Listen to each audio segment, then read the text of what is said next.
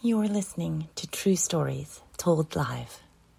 Welcome to Speakeasy, where our tellers get on stage with their whole, authentic, beautifully human selves and speak their experience. No notes, just the memory of a life lived. On our stage, you'll hear humor, hope, embarrassment, disappointment, grief, lust, anger, love, remembrance, the whole brilliant and nuanced spectrum of what it is to live as individuals in community with others.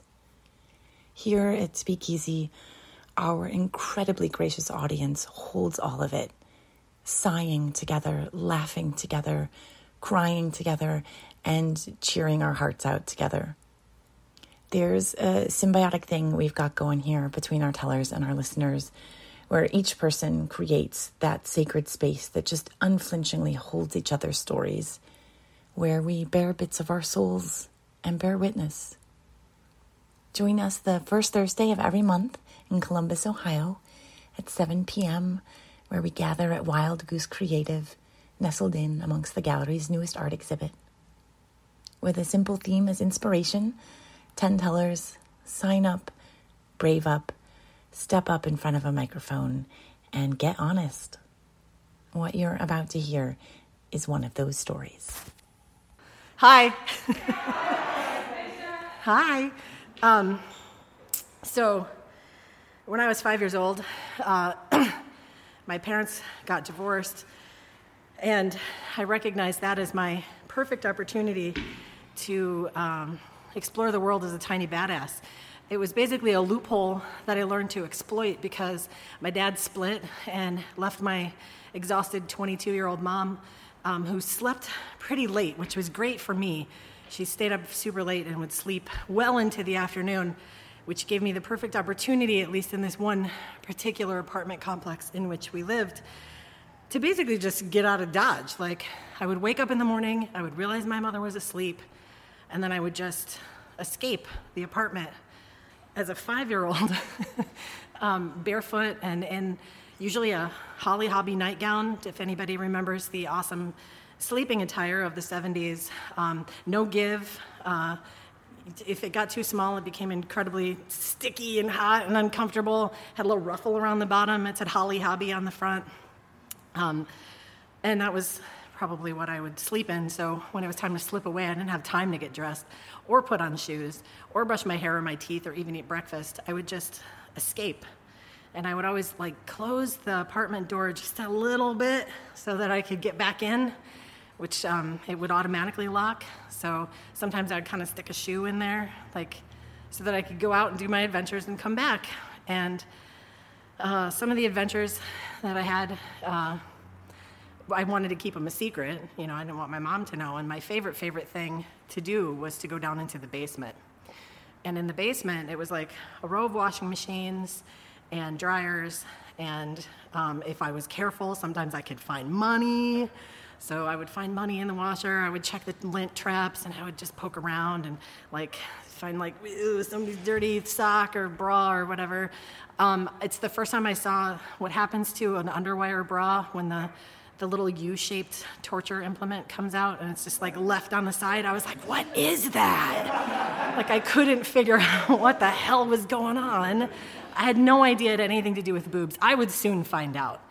Um, so you know, but in any case, uh, I, I was I made a study of human people, and in the laundry room it was perfect because there were great places to hide, and you could just like overhear and listen. I really loved Harriet the Spy.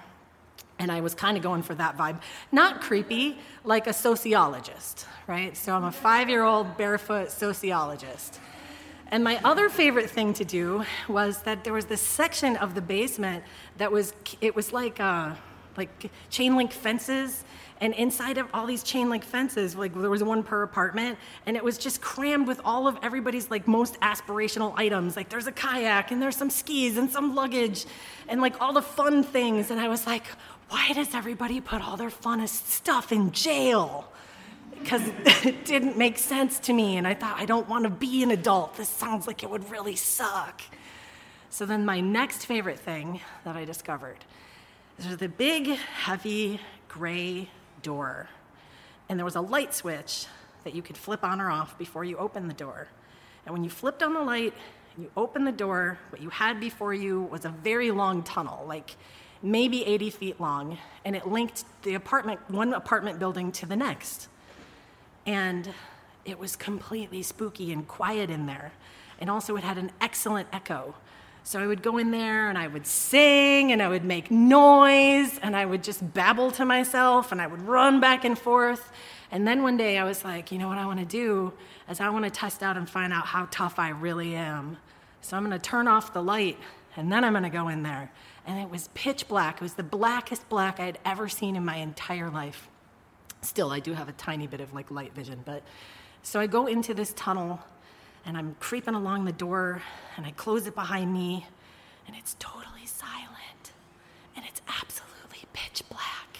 And I start to get scared and I start to get sweaty and then I'm like, this is fucking awesome this must be what drugs feel like. and so I'm in this tunnel and I'm just like, I'm gonna just go for it. No one can stop me, no one can tell me what to do. And so I started doing this thing. I called it a sissy test because that's what people said back at the, time, at the time.